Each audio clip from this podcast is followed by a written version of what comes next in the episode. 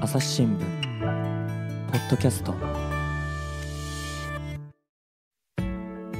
朝日新聞の神田大輔です。今回はですね、映画から社会経済を読み解くでおなじみの東京経済部東江里香記者に来ていただきました。よろしくお願いします。よろしくお願いします。はい、東さん、今日のテーマは何でございましょうか？今日はですね、4月3日に日本で公開される映画ブータン映画を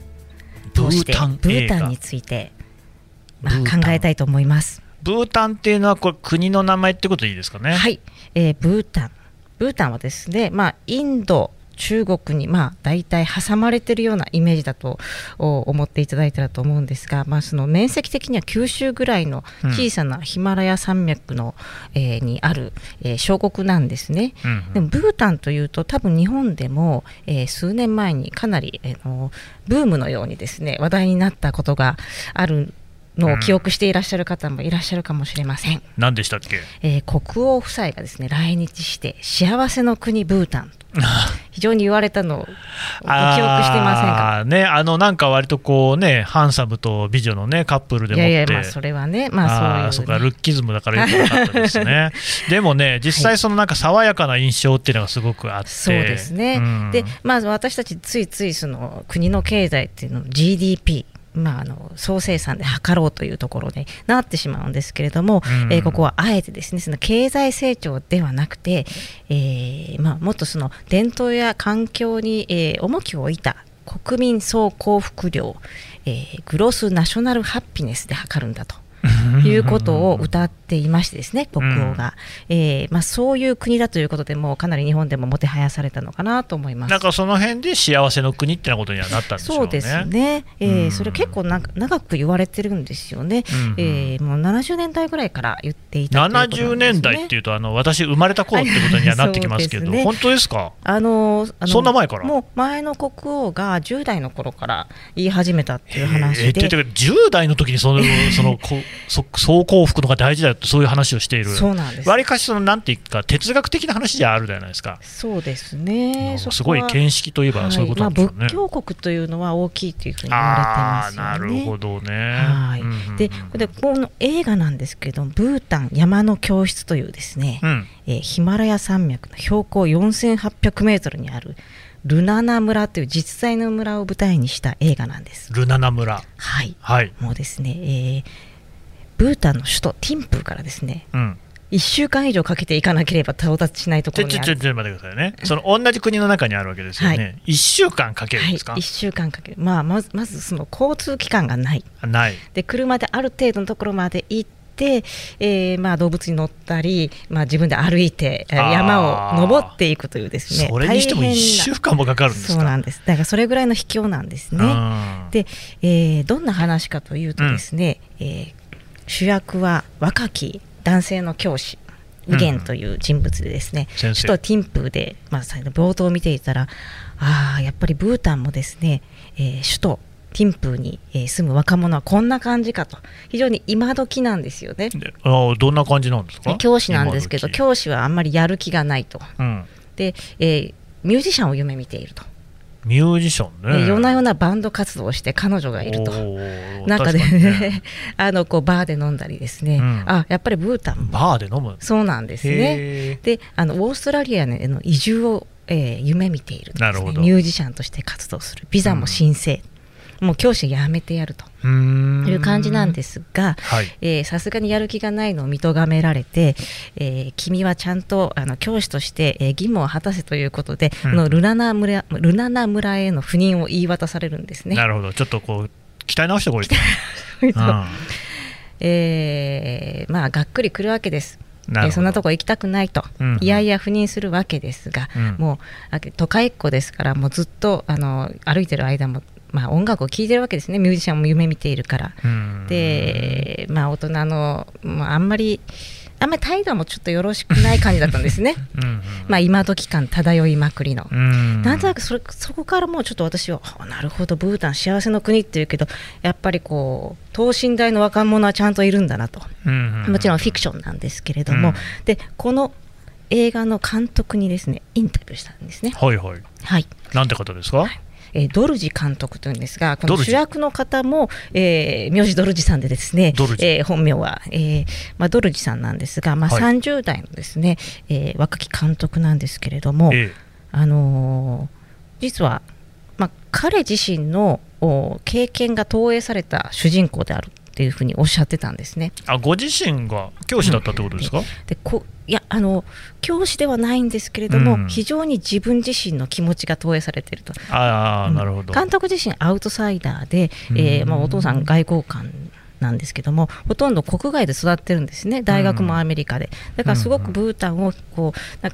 客観的に見ているんですけども、でなんでこの映画を撮ったかっていうと、もともと写真家として活動してたんですけれども、ブータンが常に幸せの国と言われることについて少し修正したかったと。違和感があったと、私たちは本当に幸せな国なのかと、もしそうならなぜそんなに多くのブータン人が国外に幸せを見出そうとするのかと。実際国外に幸せを見出してるんですか？で、じゃあこの教師右舷オー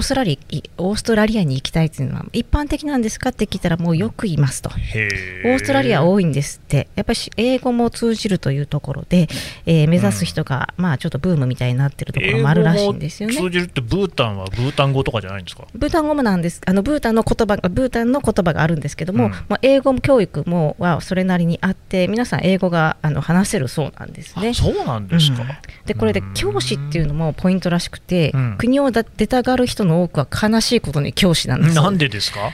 結局他にあまり仕事がないから、大学を出ると教師にぐらいしかないというようなことがあるらしくて、なんとデモシカ先生なんですね。不満から国を出たいとなる。デモシカ先生って多分最近の若い人は分からないと思いますけど教師にでもなるか、教師にしかなれないっていうことでね、昔は先生っていうのは蔑まれたっていうことがね、ちょっと若干一部の人にあったっていうね。ありましたね。でそう考えると、がぜんこの主人公っていうのはちょっと共感というか、なるほどなと思わせるところもあるんですね。でところがですね、この山奥に着いたらば、もう彼がもう目を開かされるというかですね、なんでしょう、村人たち、子供たちがものすごくピュアで、私もちょっともうどんどん惹かれていったんです、映画を見ながら。だんだんこの映画が終わらないでほしいとぐらい私思ったぐらいなんですよ。映画が終わったらこの人たちとさよならだっていう気持ちになったぐらいなんですね。で実際にこの村の人たちが総出でこの映画に出演したそうなんです。なんかエキストラとかそういうことですか？いや、もうエキストラではなく重要な役として。そうなんですか。ここに少女ペムザムっていう少女が出てくるんですけど、本名もそのペムザムさんで、で村の子供なんですよ。で皆さんですね、電気もないし携帯もないから映画なんて見たことないんですよ。だから映画の概念も知らないところで映画を撮ったというですね、とても感動的なんですね。そこでこう教師右舷がどんどん変わっていくんですね。父さん、ここまで聞いている限りだとですね、割とよくある話じゃないかと。つまり都会で心汚れたものがですね、田舎地方に行って心洗われ、よかったねっていうのは、割とよく聞くような気もしますけどね。でもところが、そのやっぱ幸せの国っていうところが、こんなにイメージとして喧伝されている中でですよ、でやっぱ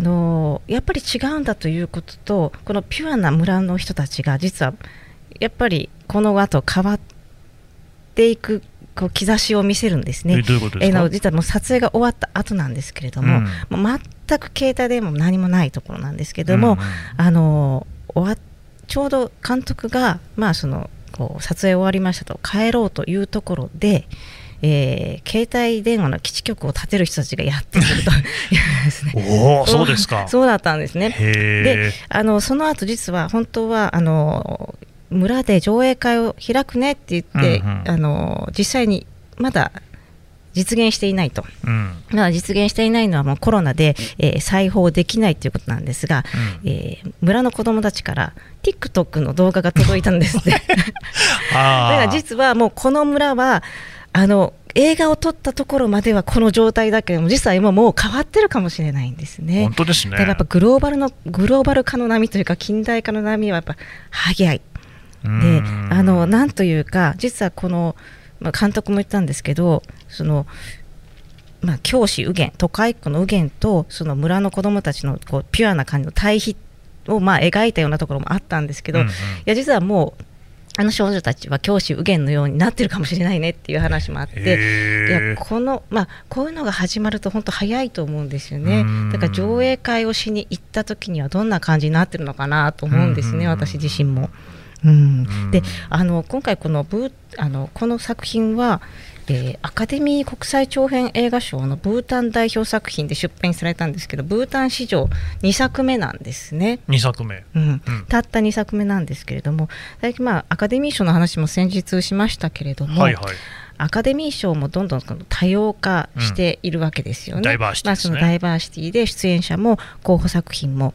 まあ、前回においてはその韓国映画のパラサイトが作品賞を取ったっていうところがありますよね。記憶に新しいっていう中で、私先日誰かに聞かれたんですよね、もうその国際映画賞とか意味あるのって言われたんですよね。確かにね、確かにねって思ったんですけど、このブータン映画に触れて、いやいやでもやっぱりまだ必要だなと思ったんですね。本当にこの映画のなんか素晴らしさって多分見ていただきたいなと思うんですけども、これ多分ですね、この部門がないと見る機会がちょっとなかなか見出せないのかなという、やっぱこの部門は必要なのかなって改めてそこも思ったんですよね。やっぱそういうその例えば自然の風景であるとか、はい、その人の純朴さ、何せね、だってその本当に村人をね、そのまあ俳優に使ってるぐらいですから、これ以上ピュアなこともないじゃないですか。やっぱそういうものっていうのは工業的にはなかなか乗ってこないってところもあるわけですか。いやー、まあ実際ですね、ブータンでもまあその映画界っていうのはまああって、ボリウッドインド映画にかなりまあ近いということもあって影響を受けてるようなんですよね。だからまあこういうインディー系の映画はあまりこうそんなにはまあ 3,4 年に1本ぐらいっていう話を監督してましたけれども、まあだからこそまあこうやってね、コロナの中で日本でも公開に至るっていうことがまあ自分たちにとって大きいんだと。やっぱり私たちどうしてもそのまあ、アメリカの対策とか、まあ、ヨーロッパの、商品とかそういうものに目を向けがちで、今はその韓流の、ね、映画とかドラマが、まあ、ブームなんですけども、やっぱり世界中にいろんな才能を見出すシステムっていうのは必要だなって改めて思うんですね。でやっぱり監督の撮影クルーもやっぱ、まあ、失業率も高い国なので、普段はやっぱりウェーターとか料理人とか駐車場の料金徴収の仕事をしてたりっていうことをしながらやっておられるそうなんですよね。だからこれがやっぱり世界に、まあ、そのもちろんアカデミー賞のノミネートには至っていないんですけども、こうやって出ることでですね、こうやって私も見て、あ、これは素晴らしい映画だなと思って紹介しようと思うに至る、もうこういうサイクルって必要だなって改めて感じたとこありますね。やっぱインドに近い、ボリウッドに近い、でも本当に申し訳ないんですけども、私もボリウッドっていうとですね、ムトゥ踊るマハラジャですべてが止まってるんですけれども、ボリウッドっていうのは相変わらずあんな感じのマサラムービーを作ってるんですか。そうですね、私もそんなにキャッチアップできてはいないんですが、やっぱり歌って踊るっていう基本なんですよね。あ、じゃあこういうその静かな感じの映画っていうのはブータンでは珍しいんですか。珍しいんだそうです。ブータンでもやっぱり歌って踊るボリウッド影響の映画は結構多いみたいですねっていう話をしていました。まあなので今だからコロナ禍でこのブータン山の教室を撮った監督はですね、ハリウッドの映画の講義をオンラインで受けてるそうなんですね。すごいです ね。映画制作を学んだことがないままこの映画を撮ったっていうことがあって、でもやっぱり映画制作を学びたいということで、でもやっぱコロナのおかげでそういうオンライン講義がいくらでも受けられるようになったという、まあ、そこは大きいんだなと思います ね。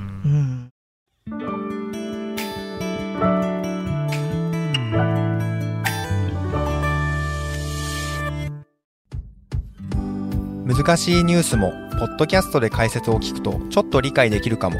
朝日新聞デジタルのコメントプラスって知ってる？テレビでおなじみのコメンテーターや記者が記事の背景やその先について投稿しているよ。もっと深く、もっとつながる。朝日新聞。だから前にね、その中国の話のところでもやっぱりその、まあ、ハリウッドあるいはアメリカっていうのは映画に関してはまあ最先端なわけで、そこからこうね、教えを請うていろんなところに映画が広がっていくっていう、そういうまあ部分もあるわけですよね。だからブータンなんていうのはさっき見たらね、人口が70万人ぐらいっていうことですから、その一つの国でいろんなことをやっていくっていうのもなかなか難しいんだけれども、そうやってオンラインでねできる、でもどうなんですか、父さん、オンラインでできるっていうことはですよ、そのブータンの素朴なところが失われて得ってことじゃないんですか。いやまさにだからもう TikTok が導入されてるわけですよね。 TikTok なんですねまたねよりにもってね TikTok なんですねやっぱりね。でだから次にこのルナナ村に行った時にどうなってるのかっていうのはちょっとまた映画で見たいなっていう感じもするんですけど、今だからハリウッドの映画講義を受けながら、何を次に準備してるんですかっていうと、ブータン民主化でごく最近なんですけれども、その時の物語テレビとかネットが解禁された頃を描いた映画を作りたい、でよくよく考えればテレビとか、インターネットが解禁されたのってブータンで1999年というですね、1999年まだ20年ぐらいってことですね。はいで、もうそんな発見というかテレビやネットがやってきたっていう状態がごく最近に起きたっていうのもなかなか、私たちからすると考えさせられるんですが、そういうものを描いてみたいと。でなんでかというと、大体国が民主化する頃には戦争とか革命とか起きがちなんだけど、ブータンではものすごい平和裏に実現したっていうんですよね、別におかしなことになんかあんまり民主化を求めてもいなかったと監督が言っていて、そんな国なかなかないよねって、彼もアウトサイダーなりにいろいろ感じるところがあるんですね、でなんでやっぱりこの映画に惹かれたかなっていうと、監督も言ったんですけど、実は日本も忘れてるけどついこの間まで似たようなものだったなという、なんか鎖国状態、その明治以前ですけれども、鎖国状態だったし、例えば二十四の瞳って結構言ったら戦後の小説ですけれども、に近いところがあるんですけど、ものすごく忘れているなと。ただグローバル化の波とか近代化の波は来たら一気に押し寄せるというか、今それをなんかブータンを通して、見ているのか見られていないのかわからないんですけど、なんかこう考えさせられるんですね。そして、よくその経済成長か、成長しなくてもいいっていう若者も最近は増えているっていうのが、言われているんですけど、経済成長は必ずしもしなくていいという、そういう価値観が日本にもあるからこそ、ブータンの幸せの国っていう概念がちょっともてはやされたところあると思うんですが、でもやっぱり物質的豊かさって大事だと私は思うんですよね。否定はできない。そうですね。でなんかこう幸せの国ってもてはやしてるけど、いやそのもてはやす側の傲慢みたいなところも感じるところがあって、TikTok を使うような村の子どもたちの純朴さがなくなるって思うのも、どうなのかなと。なんかこの変化をちょっと今の、目線で見つめたいなという気がしていますね。そこ難しいですよね。だからそこをね、いつまでも純朴でいろっていうのはある種の傲慢さですよね、あるいはそのね、何やらその今まで民族学みたいなことに関しても、その未開の地に行ってですね、こういう人がいるああいう人がいる、そこから学ぶことはいいんだけれども、それをねなんかこうね珍奇なものだというような眼差しっていうのはこれはダメだよということがこう言われてきているわけじゃないですか、じゃあブータンどうなのかと。なんかねさっき調べたらやっぱりブータンって民主制自体もすごい最近、そうなんです。しかもなんか王様が民主制にしなさいっていうふうに言って、王政をぶん投げて、それからだから最初の下院選が2008年ということですから十数年しか経ってないわけですよね。でしかも別に国民としても、いや王政でもいいんだけど的な声もあるなんて王政の方が良かったって人もいるぐらいっていうね。だからなんかそれこそこうでも父さんのおっしゃる通りで、結局それ今我々から見るとなんかこうすごいな変わってんなっていうふうにどうしても思っちゃいますけど、いや待てよという話ではありますよね。で冒頭申し上げたように、その教師右舷ってなんかこうちょっと態度も悪いし、なんか物的豊かさを求めていて、なんか携帯つながらない、なんか不適されるみたいなのあるんですけど、別にそれは私たち自身なんですよね。そういうことですね。でそれを責めることはできないんですよね。なんかこうもちろんこの構図自体は、昔ながらなんですが、今これを目撃するっていうのはすごく貴重なことなんじゃないかなと思ってるんですね。特に今コロナで、もうニューノーマルとか言われてますけども、新しい生き方とか働き方とか言われてる中で、いやでもやっぱり便利さは大事だというところがありますよね。これね、結構だから難しい問題だと思うんですね。だからグロスナショナルハッピネスですか、さっきの国民総幸福っていうのが脚光を浴びたのは、やっぱりその GDP であるとか経済最優先とはいかがなものかっていう視点がそこにあったからだと思うんですけど、ただなんかそういう眼差しっていうのって実は結構繰り返し言われてるような気もする。パパラギって知ってます？パパラギってね、映画とかにはなってないと思いますけど、そういう本があるんですけど、なんか南の方の島の、それこそ未開のね、州長さんみたいな人が都会に出てきて、都会のこのね、おかしなところを次々とこうね、ズバズバ言い当てていくっていう、そういう話なんですけど、まあ、実はドイツ人が書いてたっていうような話もあって、だ要はその未開の人を装って書いていたっていう、そういう指摘もなされているんですよね。で結局何が言いたいかっていうと、やっぱり我々の中には常にそういう自分たちの今の生活っていうものをこう問い直すっていうような、そういう気持ちがあって、でそれをそういうその我々から見たときに未開だと思っている人たちにこう重ねて、その人たちに言わせるっていうところがあるんじゃないのかと。でそのブータンに関しても同じようなことがあれやしないかっていうのは僕は思っていて、つまりその幸せは大事ってのは分かってるんですけど、じゃあ何が幸せなのかっていうのをきちんとの定義せずに、そこで経済だけを追い求めるのはダメだっていうふうに言うだけでは、多分何もこうね話は進んでいかないんだろうなっていうことなんですよね。そうですよね。で、まあ、ご自身ももちろんアウトサイダーなりにブータンを見つめてきた、ブータンにももちろん拠点を置いていた時期も、今奥さんと子供が台湾にいるので、台北に、まあ、台湾人の奥さんなんですけれども、まあ、台北とつないだズームでのインタビューだったんですけども、まあ、ブータンに心寄せて、もちろんブータン人としてのアイデンティティが大きいんですけども、まあ、だからこそ実はまあ、幸せの国って疑問を呈した一方でですね、自分たちからすると普通なんですよねって、多分海外の人たちからするとなんか珍しいように感じるかもしれないけど、自分たちはこれが当たり前と思って生きてきて、まあ、その果てに物質的豊かさを今追い求めてる、まあ、突如としてテレビインターネットでもうたくさんお金を稼ぐ人を見て、ちょっとそこにこう思いを馳せる人たちが増えてきたっていうところあるんですけど、まあ、でもそれは延長線上なんですよね。なんかこうでもこれは私たちが歩んできた道のりでもあるんですよね、実は。いやだから一方でやっぱりね、本当に経済的豊かさみたいなものが本当どれでいいのか、あるいは GDP っていうものの指標そのものを見たところで、そういうのってまあそれこそアメリカであったりね、欧米が作ってきた指標であるから、それは欧米にとって有利な風に出るようにはなっているっていうところがどうしてもあるわけですよね。そうですよね。それ例えば株価とかもそうですけど、じゃあそこだけ見ててそこが価値だっていう風に言うのはやっぱりおかしいよねっていう、ブータンの全国王の指摘ってこれは非常にごもっともだなという。そうですね。だからなんかそこら辺こううまい具合やっぱバランス取りつつ、だって我々だってそうじゃないですか、今日本にこうやって暮らしててですよ、いやまあ毎日仕事をね、さっきもね父さんが大変だ大変だとこうね、忙しくて首が回らないとそういう話をしてましたけれども、なんか忙しいでしょ。そうなんです。僕らの子供の頃、僕ねうちに子供がいいんですけど、小学生なんですけど、なんか圧倒的に忙しそうにしてるわけですよ。でまあ、もちろんね、その忙しさの原因を作ってるのは私でもあるんですよ。つまり習い事に行ったりなんだりがあるわけですから。ただね、やっぱ圧倒的に忙しそうで、僕らのコロナっていうのは、僕なんてはっきり言ってですよ、まあうちに帰ってきてですね、テレビのアニメ見てですね、ゲームやってですね、おやつ食べてですね、寝てたわけですよね。そういう暮らしは全然今の小学生はしてないんですよ。ないんでしょうね。今それで思ったんですけど、監督に幸せの国って、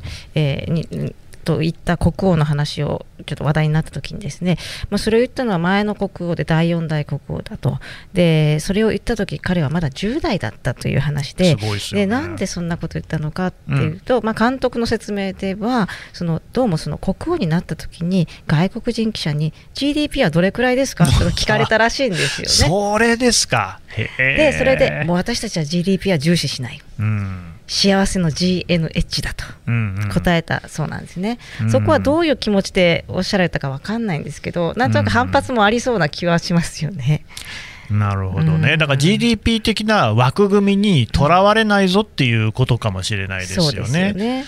だからそれこそまあね、給料の額であるとか企業の株価であるとか、そういったこうね指標だけにとらわれるのではなく、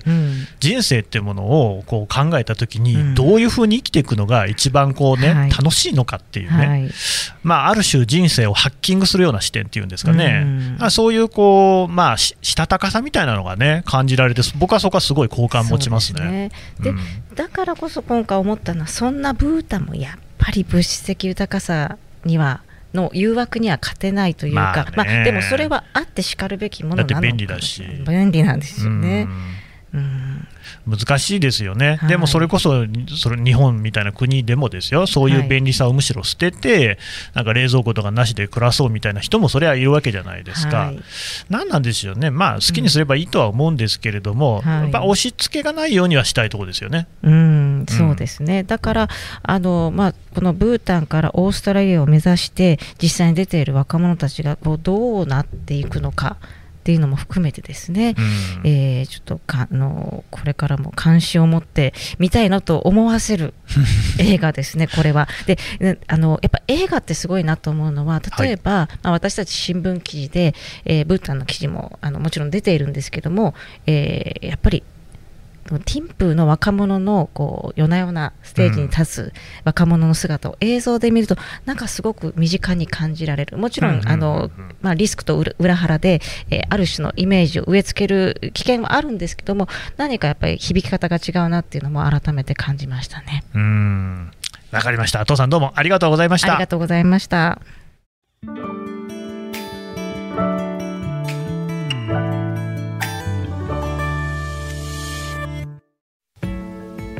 はい、というわけで東京経済部とエリカさんのお話を聞いてきましたが、父さんなんか告知ありますか？はい、実は久しぶりにシネマニアサロンを4月29日に開催いたします。来ましたね。来ましたよ。はい、何ですか、はい、今回は。今回はですね、アカデミー賞授賞式4月25日現地時間に開かれるのを受け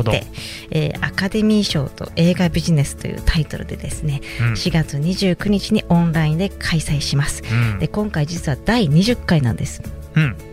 シネマニアサロンが20回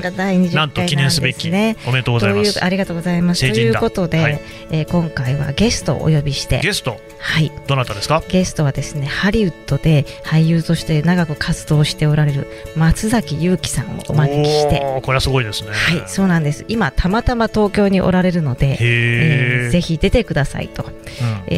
まあ、彼の取材もして記事も書くんですけれども、松崎悠希さんはですね、本当にですね、私日系2世かなと最初思ったぐらい英語がすごくネイティブなんですよ。でも宮崎出身なんです。2世じゃないんですね。ないんです。日本の方なんですね。すごいな。もう英語の発音指導とかオーディション指導なんかもしておられるぐらいで、まあ、古くはですね、古くはってことでもないんですけど、まあ、硫黄島からの手紙、ご覧になりましたか？有名な。はい、覚えてますかね。で、二宮さんの友達役で出ておられて、うなずいてる人も今ここにいますけれども、分かる人は見たら分かります。ちょっと神田さん見てくださいよ。そうですね、基本ですよ。何分にも本当に映画は見てないんで、でもその分ですね、これから見る映画がたくさんある。こんな希望がありますかって話でね。ピンクパンサー2とかパイレーツ・オブ・カリビアンとかですね、アマゾンプライムの高い城の男ですとか、あとその今インディーズのネット配信ドラマで報道バズとかいろいろ出ておられるんです。まあ、いろんな話をですね、今そのハリウッドのアジア系東洋のが盛り上がってる中でどんな感じなのかとかですね。でも一方でアメリカでそのアジア系のヘイトクライム盛り上がってる中で、まあ、そんな話もできたらななんて思っているところです。なるほど。じゃあね、ぜひご参加いただきたい。これはシネマニアで検索すると出てきますかね。はい、まず一番簡単なのは私のツイッターアットマークエリカアンダーバー朝日見ていただいたら、固定ツイートにしておりますので、そこから、申し込んでいただければと思います。参加は無料です。わかりました。父さんどうもありがとうございました。ありがとうございました。朝日新聞ポッドキャスト、朝日新聞の神田大輔がお送りしました。それではまたお会いしましょう。この番組へのご意見ご感想をメールで募集しています。podcast@asahi.com podcast@asahi.com までメールでお寄せください。ツイッターでも番組情報を随時紹介しています。@朝日ポッドキャスト、朝日新聞ポッドキャストで検索してみてください。